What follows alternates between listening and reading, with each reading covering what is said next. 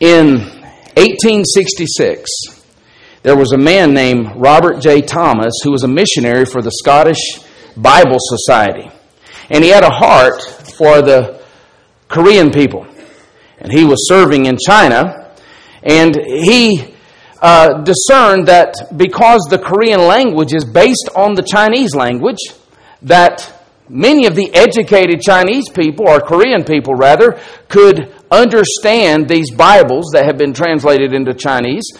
So he determined to take many of these Bibles over to Korea.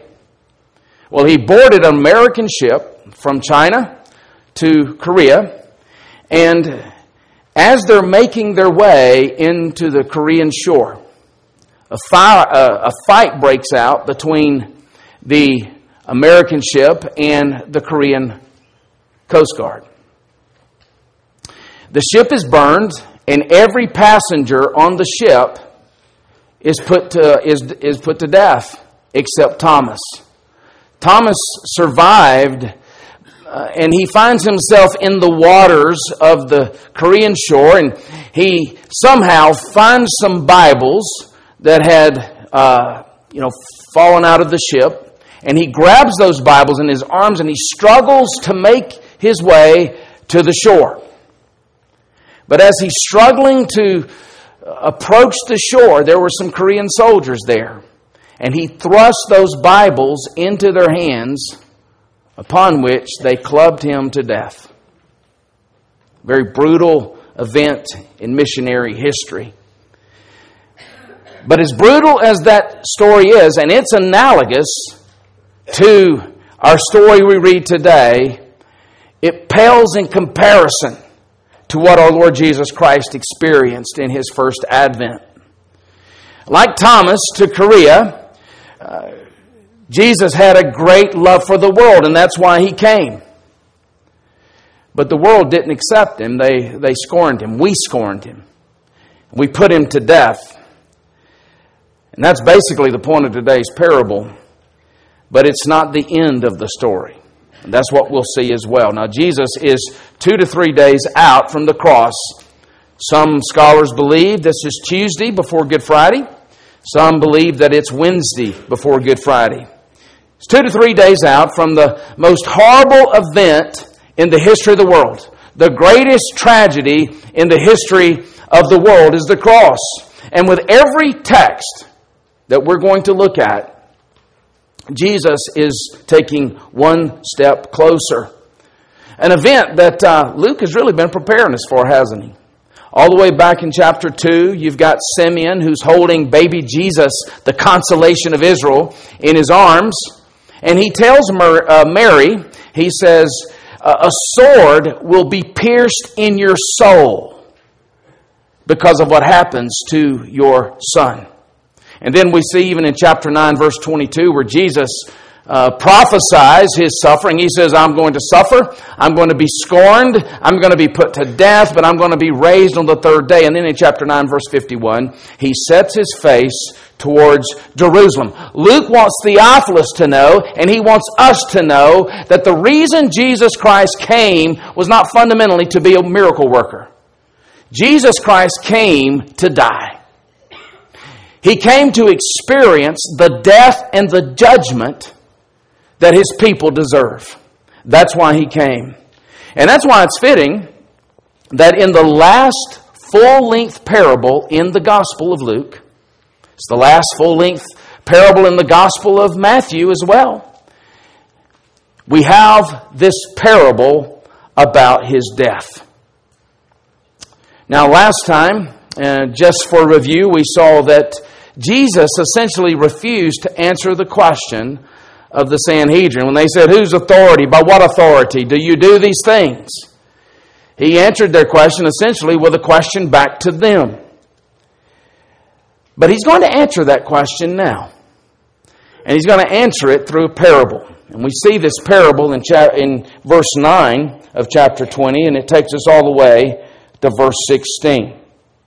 Look with me in verse 9. It says, He began to tell the people this parable. A man planted a vineyard, and he let it out to rent it. uh, tenants. That is, he rented it out. And he went into another country for a long while. And when the time came, he sent a servant to the tenants so that they would give him some of the fruit of the vineyard.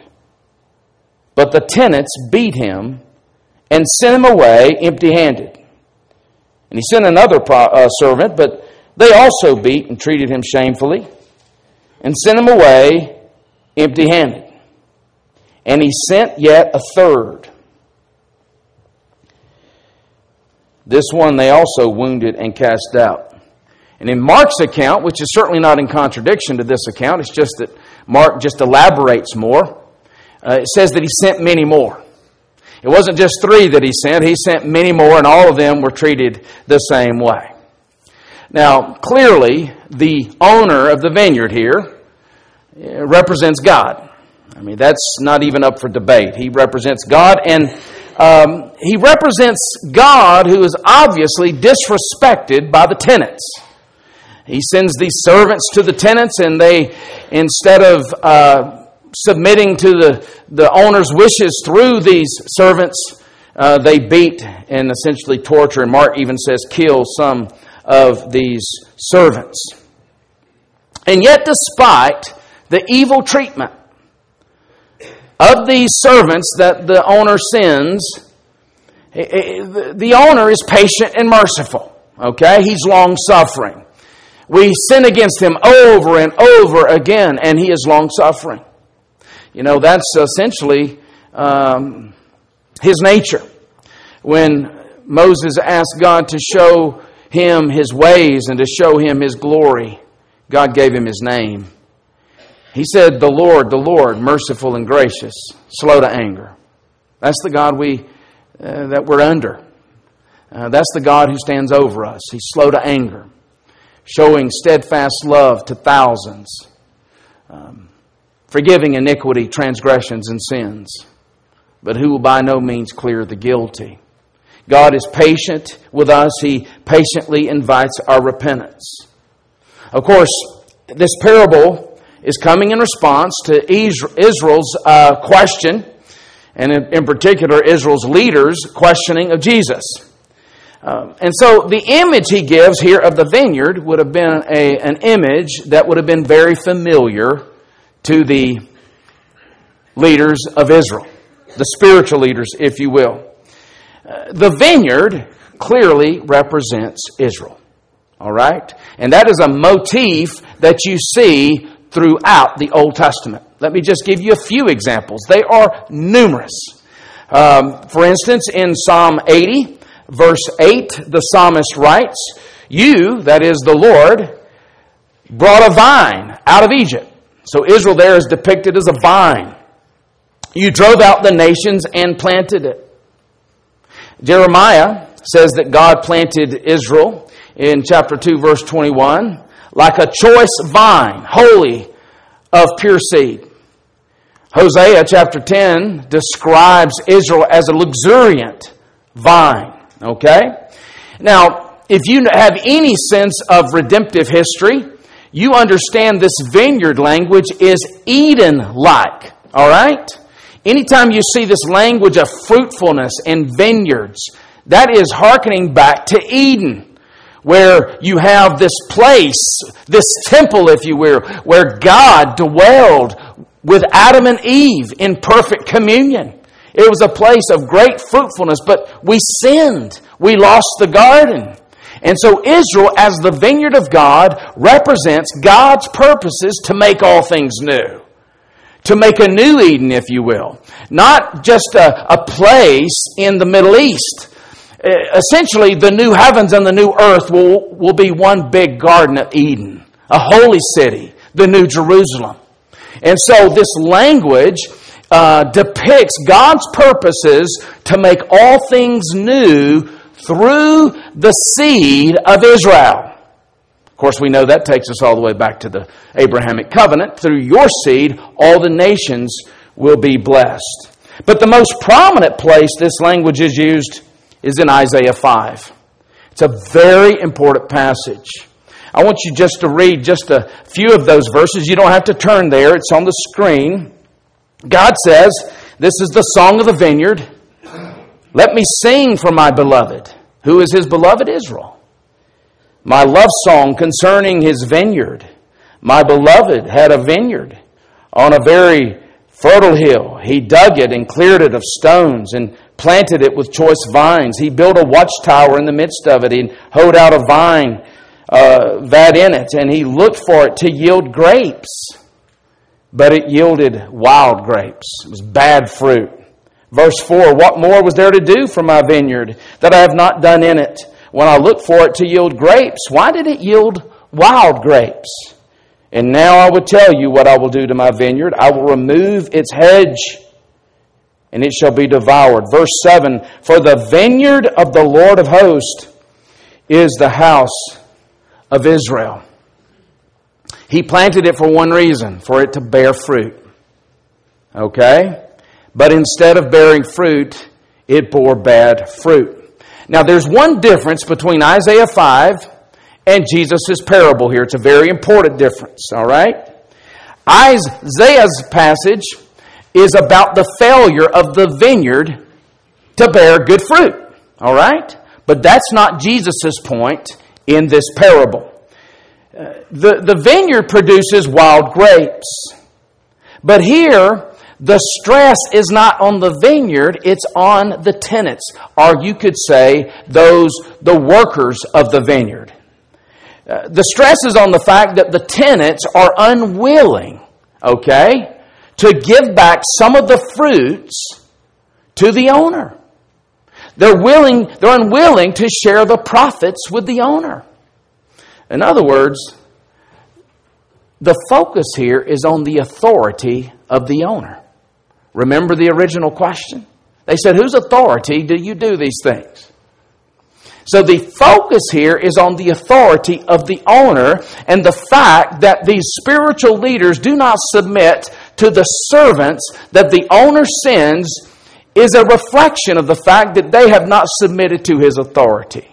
How do you know if you've submitted to the authority of God? You do what he says.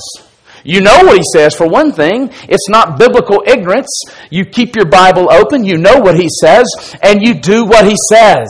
That's how you know if you're under the authority of the owner. It's not this invite Jesus in my heart theology that does not change a life. It is someone who bows the knee to the owner. Okay? And these people were not willing to do that. This is an issue of authority. But here's the question who are the tenants? Who are the tenants who are keeping this vineyard? Well, it's very clear. Those who are responsible to care for Israel. And who was responsible to care for Israel? It's the spiritual leaders. It's the Sanhedrin, the spiritual leaders of Israel. The ones who are now seeking to murder Jesus. All right? At this point, they want him dead. And remember again, the parable stems from this question on authority. In other words, to reject Jesus is to reject the authority of God.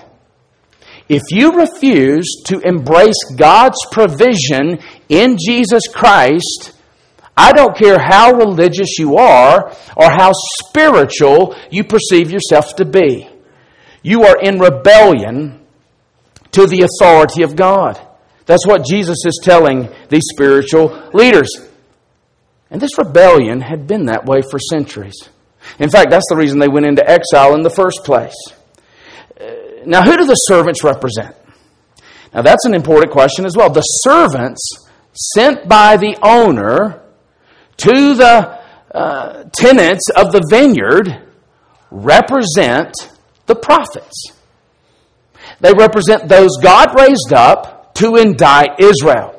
For instance, in Jeremiah 25, verse 4, which is essentially a restatement of Jeremiah 7, verse 25, you have neither listened nor inclined your ears to hear, although the Lord persistently sent to you all his servants, the prophets.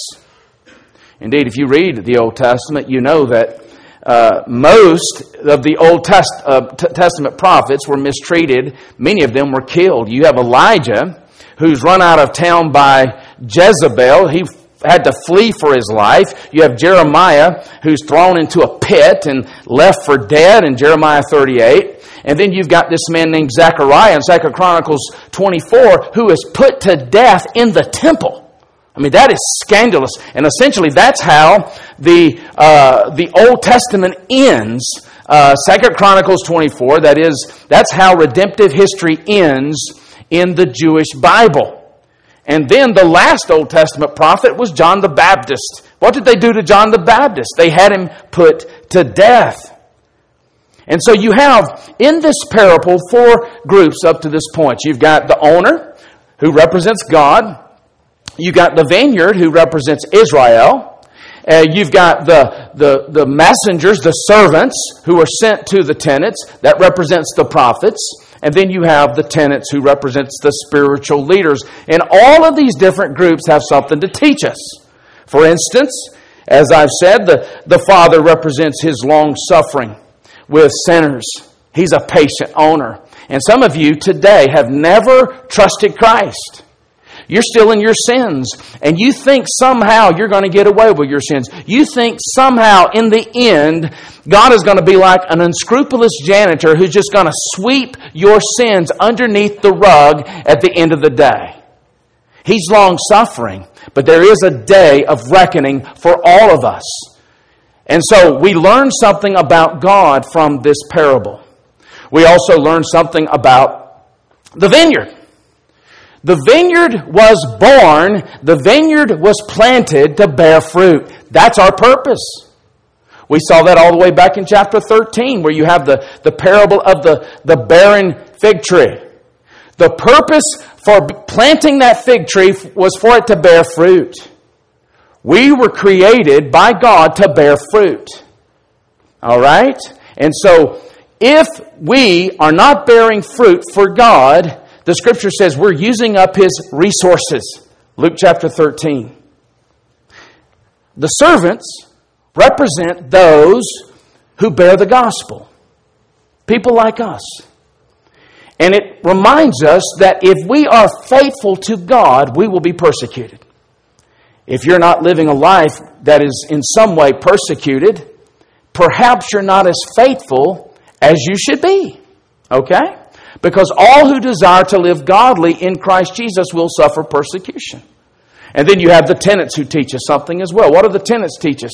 Well, that teaches, teaches those who are in spiritual leadership. In order for them to be faithful to the stewardship task of spiritual leadership, they must be under the authority of God. And so all of these different groups teach us something. But it's not the point of the parable. All right? It's not the point of the parable at all. If that's all it is, it just gives us some moral lessons for living. We don't need moral lessons, we need a Savior. And that brings us to the point of the parable, the heart of the story. And the heart of the story is found in the owner's last option. He sent all these servants to no avail. Now he's going to send his son. Now, as we read this, don't press the details of the parable too far. The son is not plan B. It's not a contingency plan because plan A didn't work. The son is the plan of the ages. The son is the purpose of creation. The reason God created the heavens and the earth was for the cross the resurrection of our Lord Jesus Christ. So don't press the details too far. But verse 13 does bring us to the heart of this parable. Look with me in verse 13. He sent the, the prophets, and Mark says he sent many more than just the three. Then the owner of the vineyard said, What shall I do? I will send my beloved son. Perhaps they will respect him. Don't you love that language, beloved son? Doesn't remind you of John 3.16? Uh, some of you know very little about the scriptures, but you know John 3.16. It's a beautiful verse. It's a beautiful truth. God so loved the world that he gave his only beloved son, his only begotten son, that whosoever believes in him would not perish but have every everlasting life, eternal life. The Bible says if you will just trust the Son, your sins will be forgiven. It reminds me of Romans 8:32. He who did not spare his own son but delivered him up for us all. How much more will he in him freely give us all things? Or how about Galatians 4 4? In the fullness of time, God sent forth his son, born of a woman, born under the law, that he might redeem those who are under the law. It reminds me of Jesus' baptism when the voice from heaven declares, This is my beloved Son, with whom I am well pleased. Praise God. He has a well pleasing Son. Because if we're ever going to be well pleasing to the Father, we must be united to the Son. Also reminds me of the Transfiguration when you have this transfiguration of Moses and Elijah and Jesus in his spiritual state, and the voice from heaven says, This is my son, my chosen one. Listen to him. In fact, it takes us all the way back to Genesis 22, where God tells Abraham in verse 2, He says, Take your son, your only son, whom you love and offer him as a sacrifice. Now, that chapter is very important for understanding the gospel. Because when he offers Isaac on the altar, what God is saying, what God is declaring, is that we deserve judgment. Isaac deserves judgment. The people of God deserve judgment, and all the nations deserve judgment because the nation's blessings will be found through the seed of Abraham. And so, on the altar, God is declaring all of humanity deserves my judgment. I'm holy, humanity is sinful. But also in that account, God offers a substitute a ram is caught in the thicket, and the ram dies instead, okay, instead of us. The ram dies in our place. And so Genesis 22 speaks to the need for substitution. Divine self satisfaction by divine self substitution. And so when the Father sends the Son, in a sense, he is saying, I am sending a substitute. But here's what's ironic about this passage this substitute will die in the providence of God at the hands of sinful man. Look in verse 14. In verse 14, Jesus says, But when the tenants saw him, that is the beloved Son, they said to themselves, This is the heir. Let us kill him. You know what that tells me? It tells me that they know deep down that Jesus is who he claimed to be. I don't think their problem was a lack of evidence. I think their problem was, was too much evidence. And it was rocking their world. They did not like the fact that their righteousness would not stand before God. They did not like the fact that their control was about to be usurped by the Son of God. They recognize here, this is the heir, but let us kill him. So that the inheritance may be ours. And they threw him out of the vineyard and killed him. What is Jesus doing here? He tell, he's telling us a story about himself, isn't he? It's very clear. But he's also telling us something about the owner's love.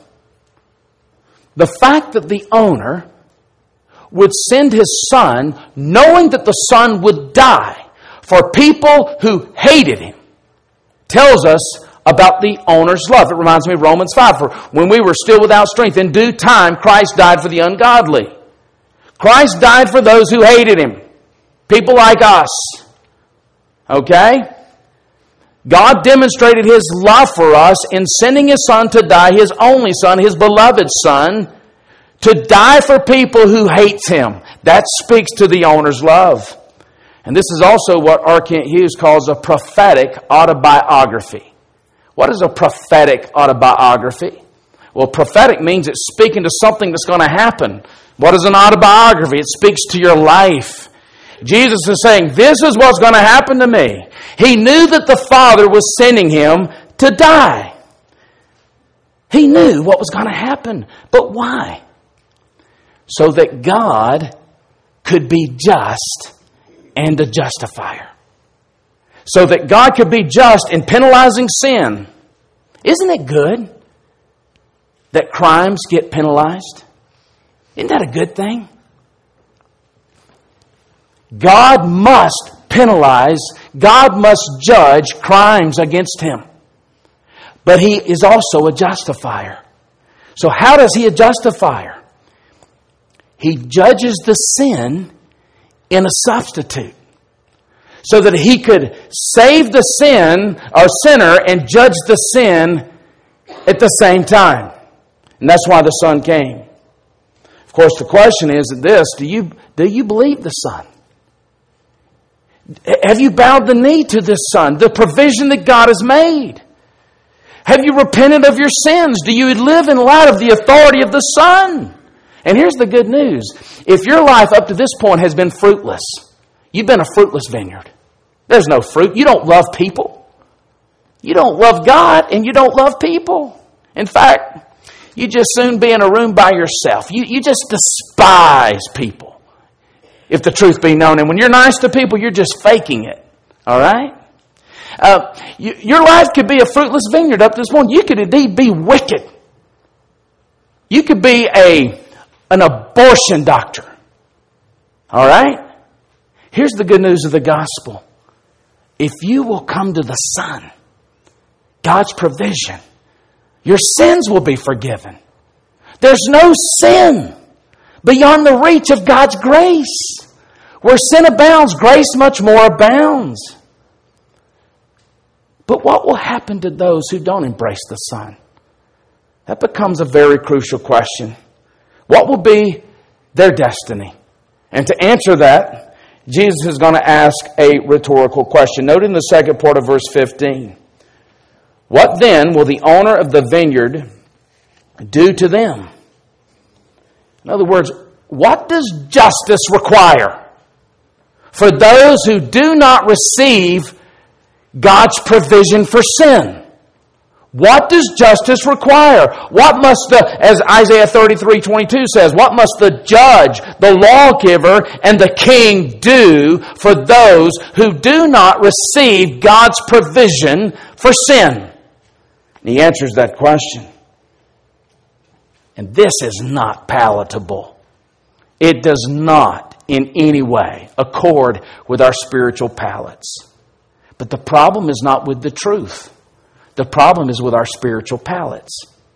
Our palates are fallen, okay? Our palates need redeeming. Now, notice what he says in verse 16 He will come and he will destroy those tenants and give the vineyard to others. The tenants will be destroyed and he's going to give the vineyard to others. Now, what is he talking about there? the spiritual leadership for the vineyard is going to be transferred over. And it's going to be transferred over from the, the Sanhedrin to the apostles. Okay? And, and essentially, the gospel now, through the apostles, is going to go to the Gentiles. And up to this point, the crowd has been very enthusiastic about Jesus. If he would have just kept his mouth shut, all would have gone well. But he had to keep talking. And now they are angry. Because what he is saying is, is that God is going to reject their spiritual leadership. That's exactly the point. That brings us to the point. Notice in verse 16. When they heard this, they said, Surely not. They're angry that that Jesus is saying that God essentially is in opposition to their spiritual leaders. But remember, though, Israel was birthed to be a blessing to the nations. Okay? That was its purpose. The Abrahamic covenant. Through your seed, all the nations will be blessed. That was its purpose. And then they had the court of the Gentiles that was to be a place of prayer and evangelism for the Gentiles, right? But instead of it being a place of evangelism and prayer for the nations, it had become a marketplace. In other words, these people were not concerned at the end of the day about the glory of God, the name of God, the honor of God, the fame of God. They were concerned about their position in the spiritual community. Now, this is a very convicting thought, but it's absolutely the gospel truth. When we're not concerned about the spiritual condition of those around us, then it's not the glory of God that's animating our religion. It's something much more sinister. You recognize that. And I say that to myself way too often. I'm not jealous for the lost. I'm not jealous that God would save the lost. I have neighbors I've never shared the gospel with. Okay? And when I am not jealous for the name of God, it's going to reflect itself in the fact that I am not burdened for the spiritual condition of those around me. Which means I can go to church every Sunday, every Wednesday, but it's not the glory of God that's animating and provoking my behavior. It's something much more sinister and idolatrous. So these spiritual leaders, they have no concern for God's name to the nations, and it reflects idolatry. And hence, because they're unrepentant, judgment is coming. And Jesus essentially is saying in response, this was prophesied. Uh, the, the rejection of the Messiah and his subsequent exaltation and the judgment on those who did reject him, all of that was prophesied. And that brings us to verse 17. He looked directly at them and said, What then is this that is written? The stone that the builders rejected has become the cornerstone. Now, that's Psalm 118. If you have a cross reference Bible, you know that. And we saw weeks ago that Psalm 118 was a messianic psalm, which means it was a psalm that pointed to and was fulfilled in the Messiah. Remember when uh, Jesus made his way into Jerusalem on the triumphant Sunday? What are they singing? Blessed is the King who comes in the name of the Lord. That's Psalm 118, verse 26. And so it was a messianic psalm, and now he quotes verse 22 of Psalm 118. The stone that the builders have rejected has become the chief cornerstone. Uh, what was a cornerstone? Well, in antiquity, in the old days, uh, the cornerstone was the focal point of the building, all right? Um, it was the principal stone around which the entire building was constructed. If you know the book of Job, you know that when God is answering Job's uh, questions about why, Lord, he responds by appealing to creation. And in Job 38 6, God responds, Who laid the cornerstone? He's speaking of creation. There is a cornerstone to this creation. And now Jesus is quoting this verse. Now, what in the world is he talking about? The stone the builders rejected has become the chief cornerstone. Well, obviously, the builders are the tenants, the spiritual leaders. All right? Now, in the original context, uh, what you have there is an incident that evidently happened. It's not recorded in Scripture, but tradition tells us. When the temple was being built in 1 Kings chapter 5, they found this stone that they were to bring from the quarry and they were to, to shape it to fit the uh, needs of the temple building structure. This particular stone, evidently this happened in history, this, temp- this stone did not meet the specifications of the builders. And so what they did is the builders kind of pushed it to the side, rejected that stone. But this stone ended up being the perfect stone for the cornerstone, the foundation, the focal point of the temple.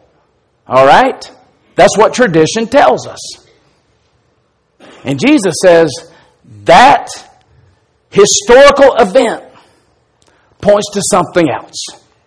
You think I don't meet the specifications as the stone for a new temple, but I am going to be the chief cornerstone of a new temple. A temple that God is building. In fact, that's what John 2 means when Jesus said, You destroy this temple, I will raise it up on the third day, speaking about his body.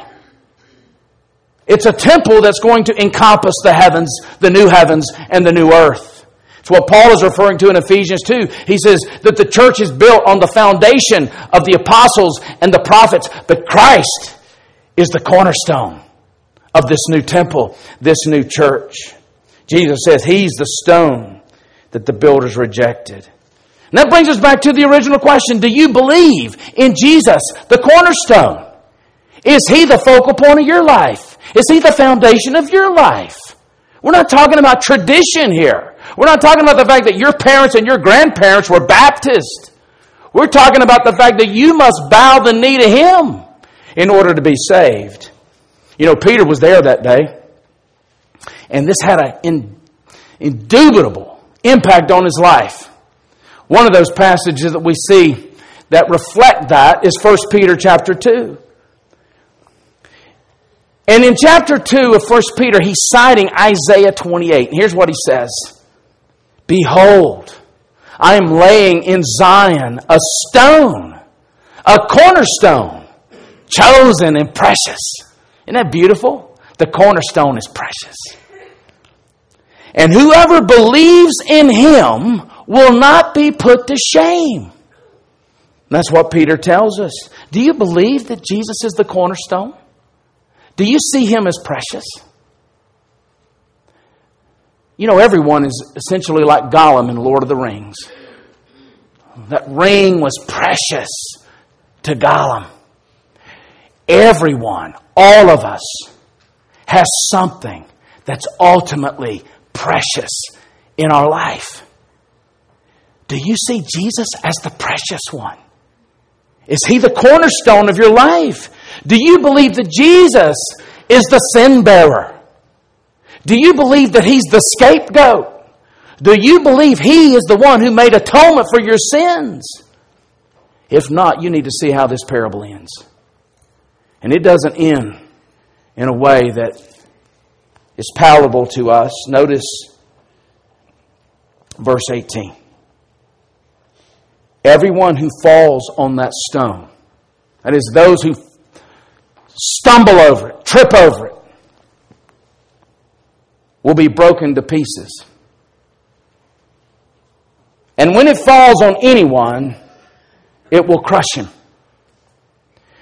Now, Jesus is quoting or alluding to Isaiah 8 here. Boy, this is a serious theme, isn't it? It's all over the Bible.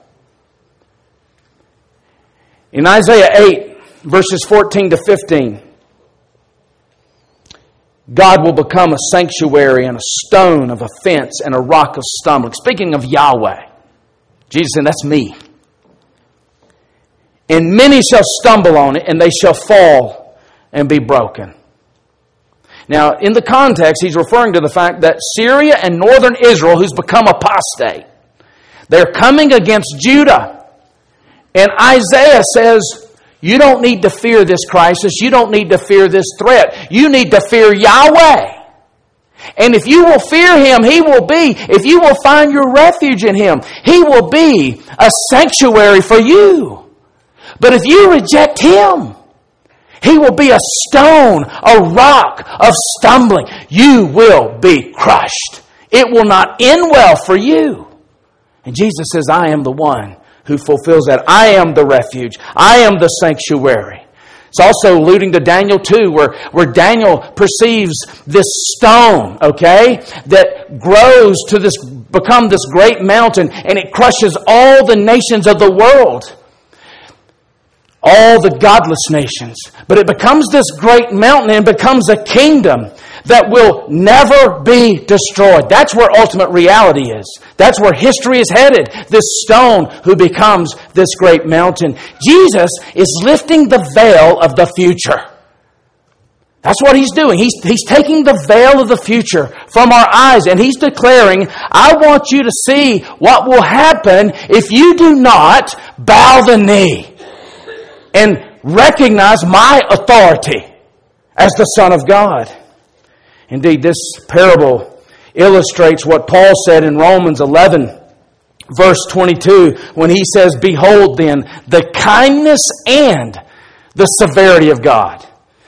Think about that combination kindness and severity. Kindness for those who embrace His provision, severity for those who do not. Let me close with this one brief passage in Acts chapter 4. In Acts chapter 4,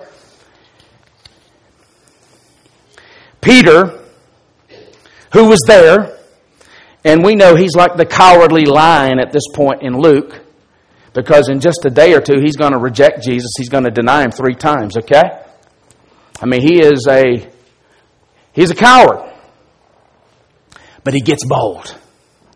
Why does he get bold? Because he saw Jesus after he was put to death. He saw the resurrected Jesus, and then the Holy Spirit took hold of Peter, turned him inside out. He gets so bold that persecution falls on him. He gets arrested. That's how bold he was. And in Acts chapter 4, here's what he says. And he's speaking to the leaders. Verse 11 This Jesus is the stone.